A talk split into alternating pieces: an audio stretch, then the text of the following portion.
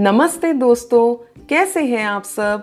मैं हूँ मीट्स स्वागत है आपका हमारे चैनल फेलियर टू सक्सेस में, जहाँ हम आपके लिए कुछ ऐसी इंस्पायरिंग स्टोरीज लाते हैं, जिसमें कुछ लोगों ने कैसे अपने कठिन हालातों का सामना करते हुए सक्सेस हासिल किया होता है।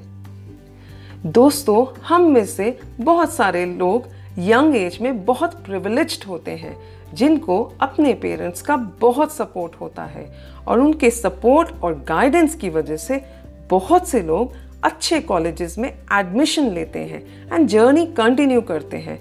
बट बहुत सारे लोग प्रिविलेज नहीं भी होते और यंग एज से ही जब बाकी यंगस्टर्स अपनी लाइफ इंजॉय कर रहे होते हैं तो कुछ लोग इसी एज में ही अपनी फैमिली रिस्पॉन्सिबिलिटीज संभाल लेते हैं और छोटी छोटी चीज़ों की बहुत वैल्यू करते हैं और अपनी ज़िंदगी में अपने एक्सपीरियंसेस से बहुत सीखते हैं।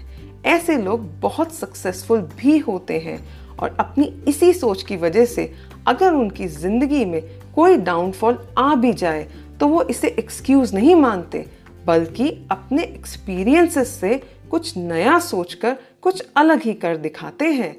जी हाँ दोस्तों, आज हम ऐसे इंसान की बात करेंगे जिनका नाम है सैम वॉल्टन, जो अपने जीवन काल में सबसे अमीर व्यक्ति थे, जो वॉलमार्ट कंपनी के फाउंडर थे। दोस्तों, कहते हैं ना, कामयाब लोगों में ऐसा क्या अलग होता है, जो उन्हें कामयाबी हाथ लगती है। सैम वॉल्टन एक साधारण इंसान थे पर उनकी सोच जरा आम लोगों से हट कर थी।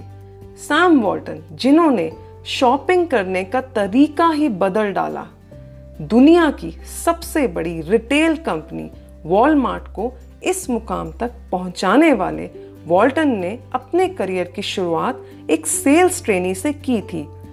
आज उनकी कंपनी की कीमत करीब 500 अरब डॉलर से भी ज़्यादा होगी। और दुनिया के 28 देशों में बारह हज़ार से भी ज़्यादा रिटेल स्टोर्स के साथ इसकी धाक है। भारत की सबसे बड़ी ई कॉमर्स कंपनी फ्लिपकार्ट के ऑलमोस्ट 80 परसेंट शेयर्स खरीदने के बाद ये कंपनी सुर्खियों में है। पर यह सब इतना आसान नहीं था दोस्तों।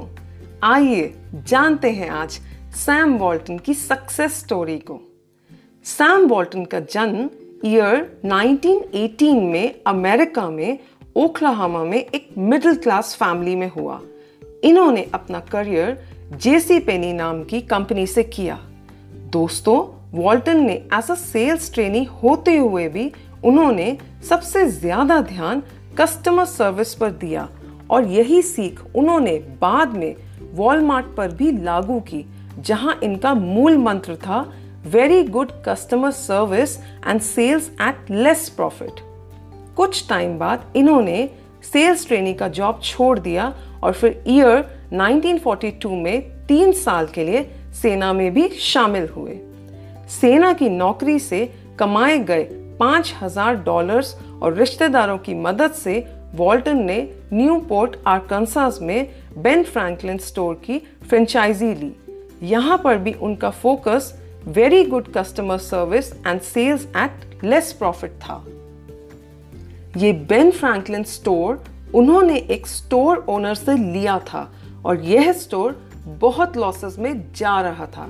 सैम वॉल्टन अब खुद का बिज़नेस स्टार्ट करना चाहते थे और बहुत एक्साइटेड थे।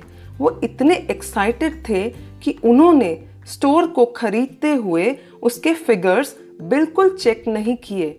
और बाद में पता चला, यह स्टोर लॉसेस में जा रहा था।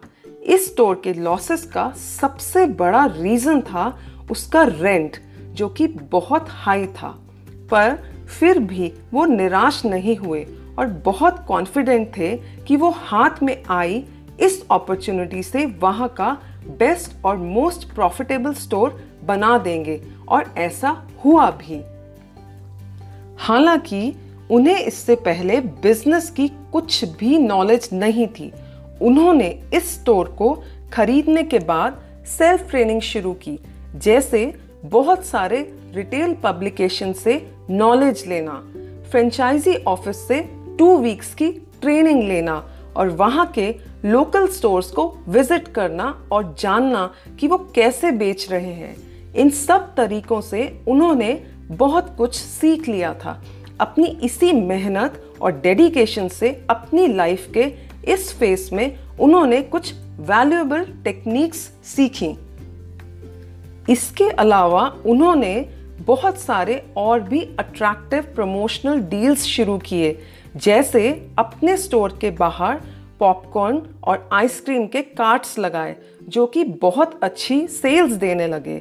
इसके अलावा कॉस्ट कटिंग के लिए उन्होंने स्टोर के सभी काम खुद किए। फिर क्या था दोस्तों? जिस वक्त का इंतज़ार था, वही हुआ। बेन फ्रैंकलिन स्टोर्स में कस्टमर की भीड़ बढ़ने लगी और सैम वॉल्टन ने विद इन टू ईयर्स उस स्टोर को एक प्रॉफिटेबल स्टोर में कन्वर्ट कर दिया। पर दोस्तों, आपने एक बात अक्सर सुनी होगी, जितनी सक्सेस इंसान को मिलती है उतनी ही परीक्षाओं से उस इंसान को गुजरना पड़ता है। ऐसा ही हुआ सैम वॉल्टन के साथ। जब उन्होंने ये स्टोर लिया था, उन्होंने ध्यान नहीं दिया। जब वो लीज उन्होंने अपने नाम कराई तो उसमें रीन्यूअल क्लॉज था ही नहीं। और इसी बात का फ़ायदा लैंडलॉर्ड ने उठाया और उसे मालूम था कि अब स्टोर सक्सेसफुली चल चुका है। तो लैंडलॉर्ड ने लीज रिन्यू होने ही नहीं दी और फिर मन मारकर सैम वॉल्टन को वो स्टोर अपने लैंडलॉर्ड को बेचना पड़ा। दोस्तों this was the toughest point in his life but उन्होंने दोबारा विल पावर और पूरे उत्साह के साथ काम करना शुरू किया और फिर ईयर 1950 से लेकर 1962 के दौरान हुआ वॉलमार्ट का जन्म। सैम वॉल्टन ने कहा उनका एक्सपीरियंस तो बहुत बुरा था पर उन्होंने उस स्टोर से 50,000 डॉलर्स कमाए जिससे उन्होंने 32 साल की उम्र में दोबारा एक नई शुरुआत करी और उन्होंने दोबारा एक अलग जगह पर बेन फ्रैंकलिन स्टोर की फ्रेंचाइजी ली जो अपने में यूनिक थी जो कि पूरे यूएस में तीसरा सेल्फ सर्विस वैरायटी स्टोर था और उनका ये स्टोर भी पहले की तरह हिट था और आफ्टर दिस सक्सेस उन्होंने कई और स्टोर्स खोल डाले और मेजोरिटी स्टोर्स बेन फ्रैंकलिन के फ्रेंचाइजी ही थे। पर असली ट्विस्ट तब आया जब उन्होंने अपनी इंटेलिजेंस से आने वाली बिज़नेस अपॉर्चुनिटी को सेंस कर लिया और उनको शायद भाप गया था कि आने वाले टाइम में डिस्काउंट स्टोर्स का ट्रेंड बहुत बूम पर जाएगा। जहाँ पर कस्टमर्स को वैरायटी के साथ साथ प्रोडक्ट्स पर डिस्काउंट्स भी मिलेंगे और फिर उन्होंने एक मेगा हाइपर डिस्काउंट स्टोर खोलने का सोच लिया। अपने इसी आइडिया को लेकर उन्होंने बेन फ्रैंकलिन को अप्रोच किया बट बेन फ्रैंकलिन ने कोई इंटरेस्ट नहीं दिखाया। फिर उन्होंने कुछ और लोगों को अप्रोच किया बट कोई भी उनके इस आइडिया में इंटरेस्टेड नहीं था। अब उनके पास दो ही ऑप्शंस थे। या तो वो करंट स्टोर्स रन कर रहे, या फिर वो डिस्काउंट स्टोर खोलें। करंट स्टोर जिनका इतना ब्राइट फ्यूचर नहीं था और डिस्काउंट स्टोर जिनका फ्यूचर बहुत ब्राइट था, उनकी गट फीलिंग कह रही थी कि वो डिस्काउंट स्टोर्स खोलें।